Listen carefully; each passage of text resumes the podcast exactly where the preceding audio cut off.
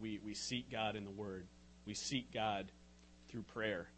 And both of these things are rooted in the gospel that we find here uh, in the scriptures. Gospel.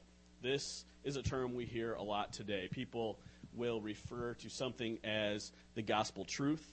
Uh, that's kind of like their, their personal guarantee that what they're about to say is true uh, and factual. Often, in the circles that we run in in this church, we tend to hear a lot about gospel centeredness or gospel centered preaching. We, we read books that call us back to an authentic understanding of the gospel. There are websites and conferences uh, that are very helpful, like the Gospel Coalition or Together for the Gospel. Um, these are, are good resources, and it, it gets Christians together to uh, discuss and preach and focus on the gospel. But what is the gospel? Uh, why is the gospel? Why is the good news important to us? Why uh, why do we focus on it? Why um, why is why is it important that we get these truths right? And if we are already Christians, why is it so important that we keep talking about the gospel? As we look to the book of Galatians, we find the answers that we're looking for. Now, a bit of an introduction to the book. Uh, Galatians uh, is a, this this letter to the church in Galatia is uh, a bit of a unique book. Uh, it is one of the epistles that Paul wrote to a church that he had planted. So, uh, in, in, that way, it is similar to Ephesians or to Corinthians, um, but Galatians is very different in tone and in content. And this is apparent right from the beginning. Uh, typically, Paul labors through a long, drawn out, loving introduction where he thanks God for the church and he encourages them on the things that they are doing well. Um, we do not see that here.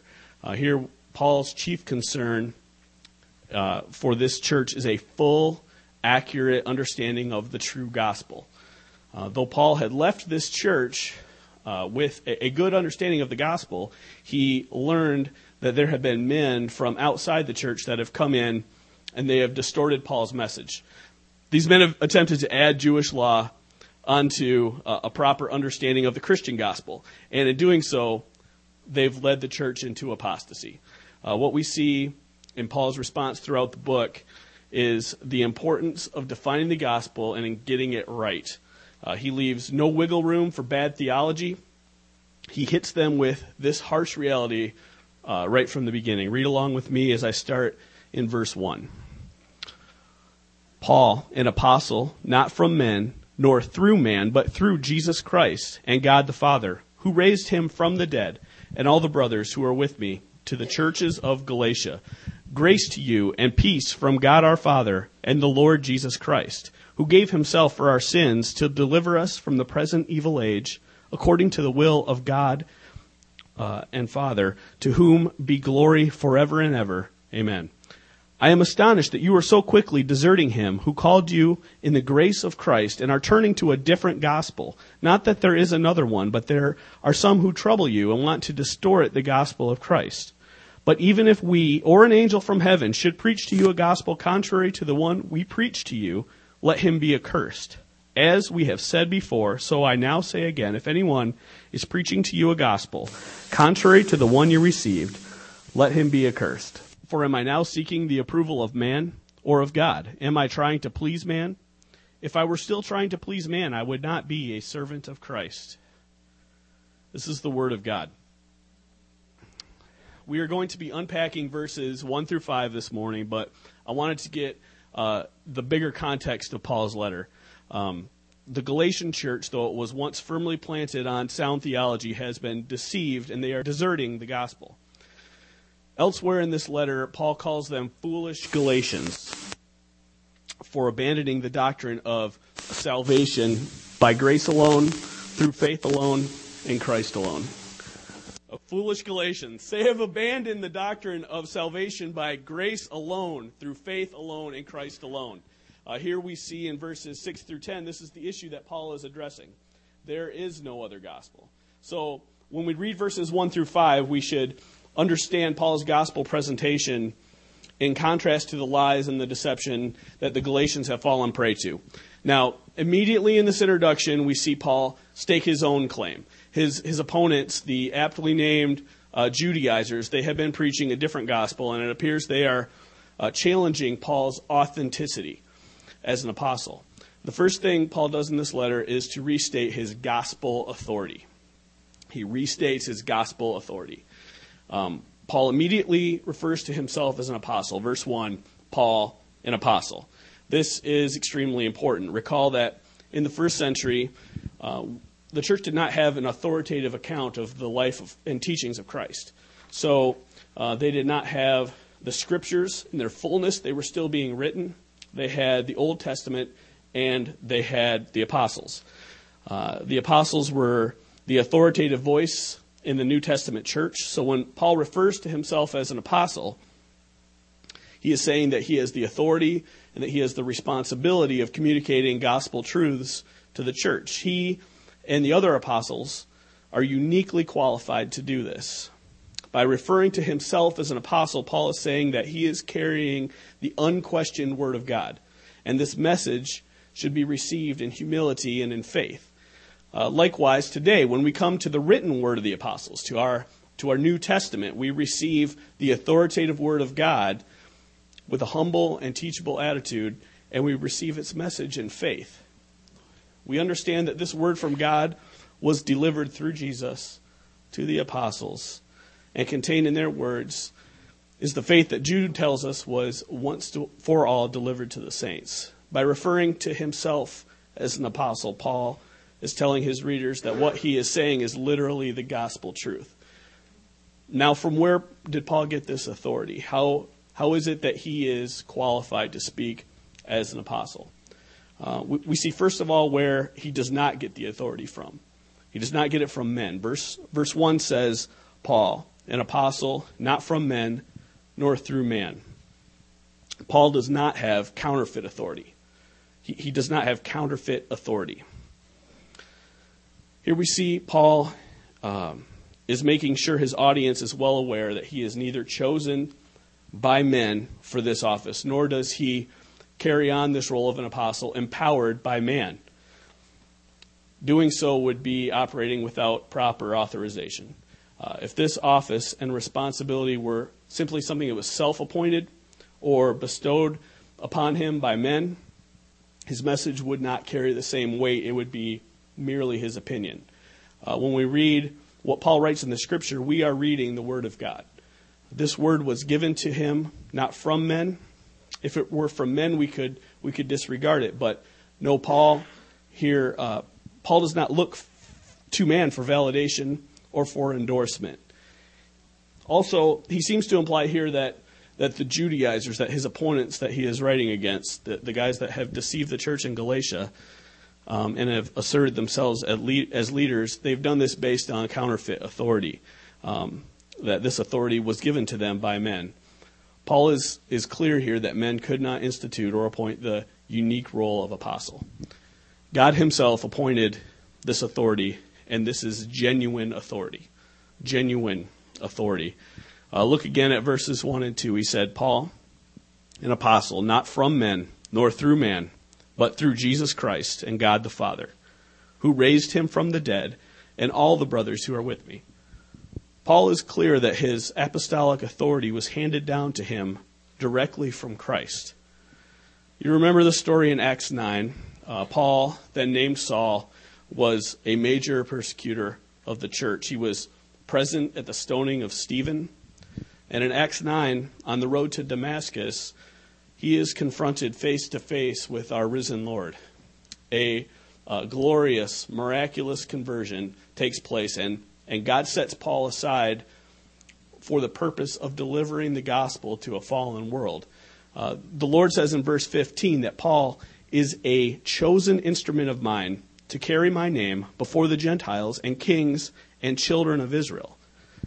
This is the basis on which Paul speaks. He does so knowing that the message that he is delivering has been given to him and authenticated by Jesus himself. When he says in verse 1 that through Jesus Christ and God the Father, he appeals to the supreme sovereign Lord as the only one who can grant such a task. And he goes on to say that the Father raised him from the dead, that he raised Christ from the dead. This, this resurrection of Christ, this historical fact, this detail that the church in Galatia well knew and embraced, this was not only a validation of Christ's life, but also a validation of the message that he brought. This gospel that Paul proclaims was given to him by Christ, who himself was validated before the world by the Father by way of the resurrection. Paul here speaks with genuine authority. His message is identical to the message proclaimed by, quote, all the brothers who are with me.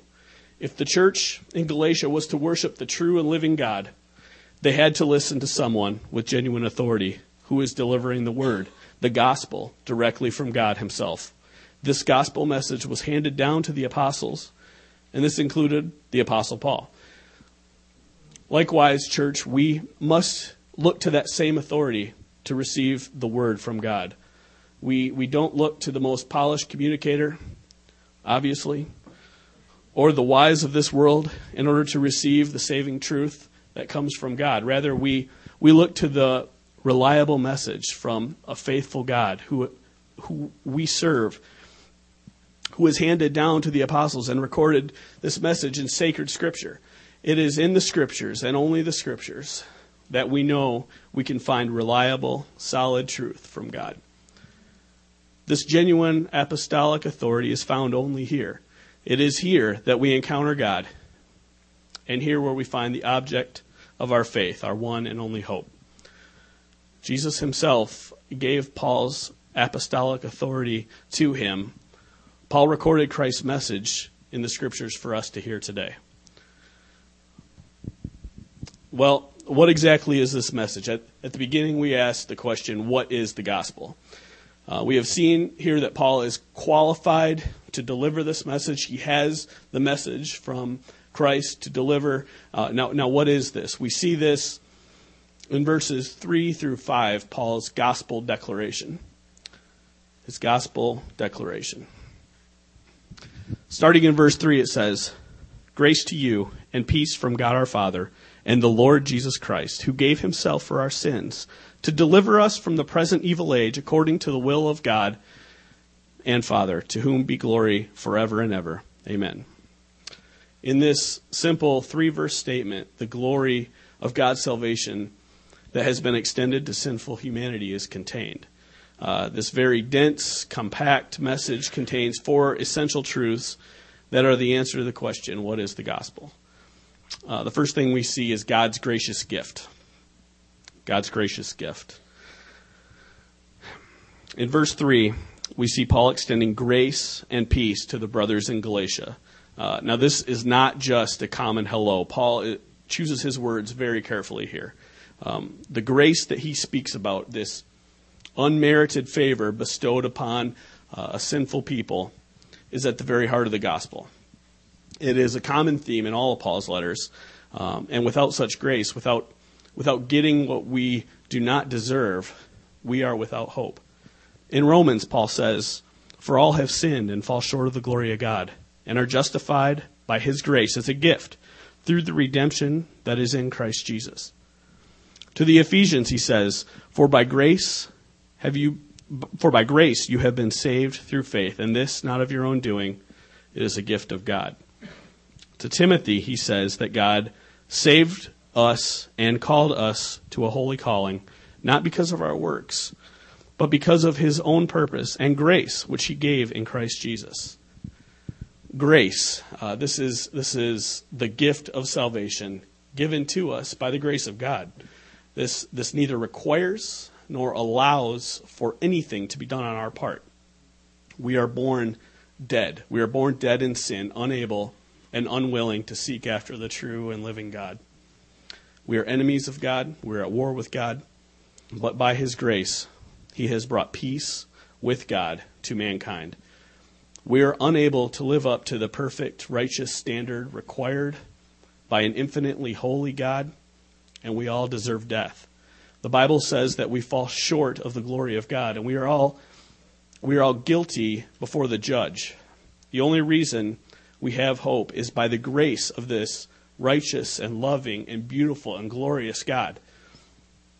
Christian, remember, we have been awakened to the truth found in Christ only by God's grace. This gospel, this gracious gift, was given to us. This was not obtained by us. We should not pat ourselves on the back for being good enough or smart enough to embrace the gospel. We should be driven to our knees in worship and wonder. Supernaturally, God has peeled back the scales of our spiritual eyes so that it is even possible that we see Him. We have been regenerated. We have been granted the gifts of repentance and faith. And this was grace. This was not of ourselves. This should be on our mind as we seek Him in the scriptures and on our lips as we live out our day. Though sinful and undeserving of anything good, God, by His grace, has sought you and redeemed you. This is not just elementary Christianity, this, this is everyday Christianity. Preach the gospel to yourself daily and be amazed again at the love that Christ has for you. By His grace, we are no longer His enemies, but we now have peace with God. All we do should be rooted and fueled by this wonderful truth to the praise of His holy name. When we look at the Word and at prayer, this is rooted and fueled by the effects of the gospel in our lives. This gracious gift of salvation from our just deserved eternal penalty was brought about by particular actions through history. And this is the next thing we see in verse 4. We see Christ's atoning sacrifice. Christ's atoning sacrifice. In these verses, we read, Grace to you and peace from God our Father and the Lord Jesus Christ, who gave himself for our sins. It says here, Christ gave himself up for our sins. This, this core truth that the death of Jesus Christ on a cross had a particular purpose, the atonement. This, this is the crux of Christianity. Our sin had purchased for us eternal punishment. We are guilty. We have done wrong in the eyes of God, and He is a just God. That, mean, that means He cannot just let sin go. He cannot and He will not just let boys be boys. He wouldn't be a good or just judge if He did this. We would not, we would not say a judge is good or just if He let a murderer or a rapist off the hook without any punishment handed down. This, this would be a vile and wicked judge. However, we're not simply looking at murderers and rapists here. We are looking at you and at me. Uh, we are looking at all of humanity. Even, even the smallest sin is seen as rebellion against a perfectly, infinitely holy, and pure God. In, uh, in one of my favorite movies, Top Gun, the commander tells Tom Cruise that your ego is writing checks your body can't cash, meaning that he will surely get his comeuppance if he continues to fly and behave recklessly. Um, like Maverick, our souls have written checks that we can't cash. We are incapable of paying this fine. We will absolutely get our comeuppance. We don't have the ability in us to never sin, and the only recourse for a just judge would be our condemnation. Paul asks in 1 Corinthians, Do you not know that the unrighteous will not inherit the kingdom of God? Do not be deceived. Neither the sexually immoral, nor idolaters, nor adulterers, nor men who practice homosexuality, nor thieves, nor the greedy, nor drunkards, nor revilers, nor swindlers will inherit the kingdom of God. That covers that covers just about everyone in the room, yeah. We have all been guilty of idolatry at some point. We've we've loved the created more than we've loved the creator. Uh, we've all been guilty of greed, putting ourselves and, and putting getting things before we put loving our neighbor as ourself. This is sin, and this is damning. But God intervened. He sent his son. He gave himself for our sins. Jesus paid the penalty for our sin. By God's grace, he has personally covered the guilt with the blood of Christ, and he has purchased for himself a people of his own. In 2 Corinthians, Paul writes, For our sake he has made him to be sin who knew no sin, so that in him we might become the righteousness of God. Christ took our place, he paid our penalty, and he applied his righteous life to all who look to him in repentance and in faith. Look to Christ. Trust Christ. Realize that, that without Christ, all you have to look forward to after this life is judgment and eternal punishment. Christ has paid the penalty for you if you will repent of your sin and turn away from your sinful ways and turn to Christ in faith. Believe that He is the only hope that you have in this life or the next. Believe that He has paid the penalty for your sin and that He has provided the righteousness that God has required. God has given grace and peace, but this is only through the shed blood of Jesus. This gospel truth that Jesus gave Himself for our sins makes Christ the object of our affection and our faith, and on this truth we rest. First, we see that the salvation was given by God's grace. Second, we saw that this was accomplished through the atoning sacrifice of the Son. Third, we see we have had our deliverance provided. Our deliverance provided. Verse 4 says, He gave Himself for our sins to deliver us from this present evil age. Christ's atoning sacrificial death has delivered us not only from eternal punishment, but he has also delivered us from this present evil age. This is, uh, this is a particularly interesting phrase. Uh, Douglas Moo, in his commentary on Galatians, says, Though this present evil age continues in force, believers are rescued from this present evil age of sin and death and find their true identity in the new age that has broken into history through Christ's death and resurrection we find ourselves living b- between two worlds, what, uh, what the- theologians call the already and the not yet. We live in light of the reality of the cross. Christ has broken into history. He has paid our sin in full. He has called us to himself, and he has made us his people. We live in the kingdom already, which was inaugurated by the life and the death of Christ. But this kingdom has not yet been fully consummated the present evil age continues, and, and we live in the not yet, in the, in the not yet fully realized kingdom of God. Christ has recu- rescued us from the eternal penalty of sin, and he has rescued us from this present evil age, from the, from the power of sin that is contained within it. As Christians, we are no longer slaves to sin. In Romans, Paul elaborates. He says, Thanks be to God that you, who were once slaves of sin, have become obedient from the heart to the standard of teaching to which you were committed and have been set free from sin have be, set free from sin have become slaves of righteousness we have been set free from the power of sin christian you no longer are held captive to sin in this present evil age but you are free to vigorously and joyfully serve the lord christ has provided our deliverance and we love and serve him in response. The, the Christian life is not one of drudgery and, and trying to obey rules. We have been freed through the deliverance provided by Christ himself to joyfully and willfully love and serve him all of our days. This is the fruit of true salvation, of true repentance and faith. This is what has been graciously given to us by the Lord. This freedom from the bondage of sin and freedom to love and to serve him out of an exultant heart is a wonderful blessing. So here, here in Galatians, we, we see that we have been granted salvation by God's grace. We see that this was accomplished through the death of the Son. We see that, that we have been delivered from the consequences and power of sin. And, and finally, we see that this is all done to the glory of God. God is glorified.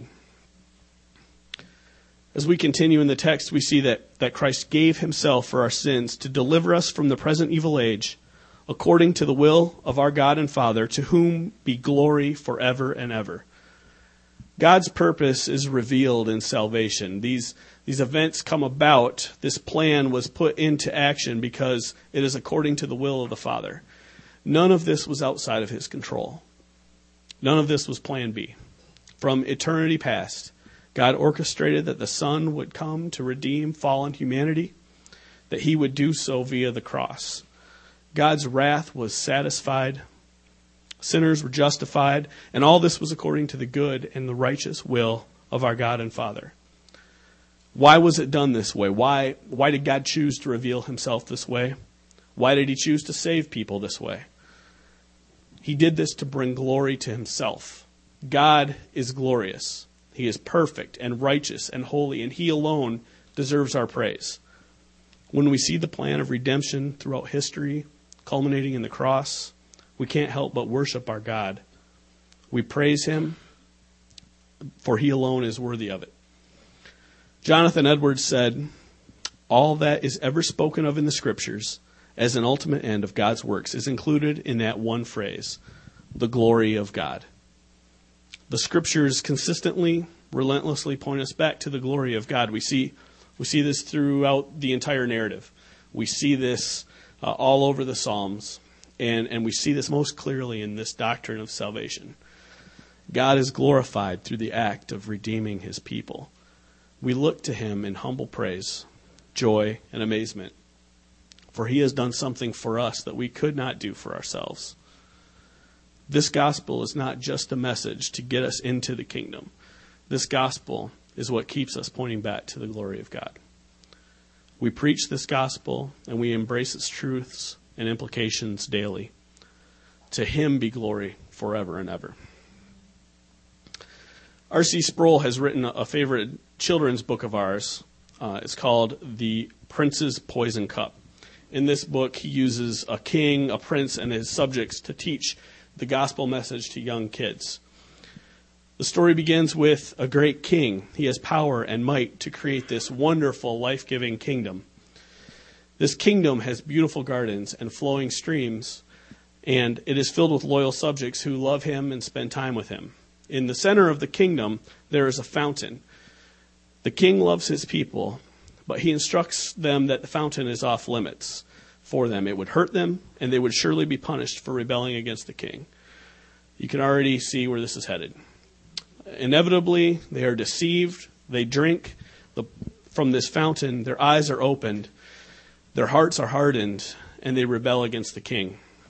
They go off and they build their own kingdom. This kingdom is dark, it's full of wickedness and hate, and they want nothing to do with the king or his ways. They've, they've rejected him entirely. They are on their own path toward destruction.